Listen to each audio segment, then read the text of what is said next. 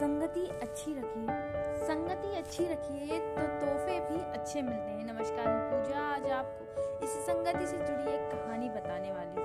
कहते हैं ना, जिसकी जैसी संगति उसकी वैसे काम और उसका वैसा परिणाम।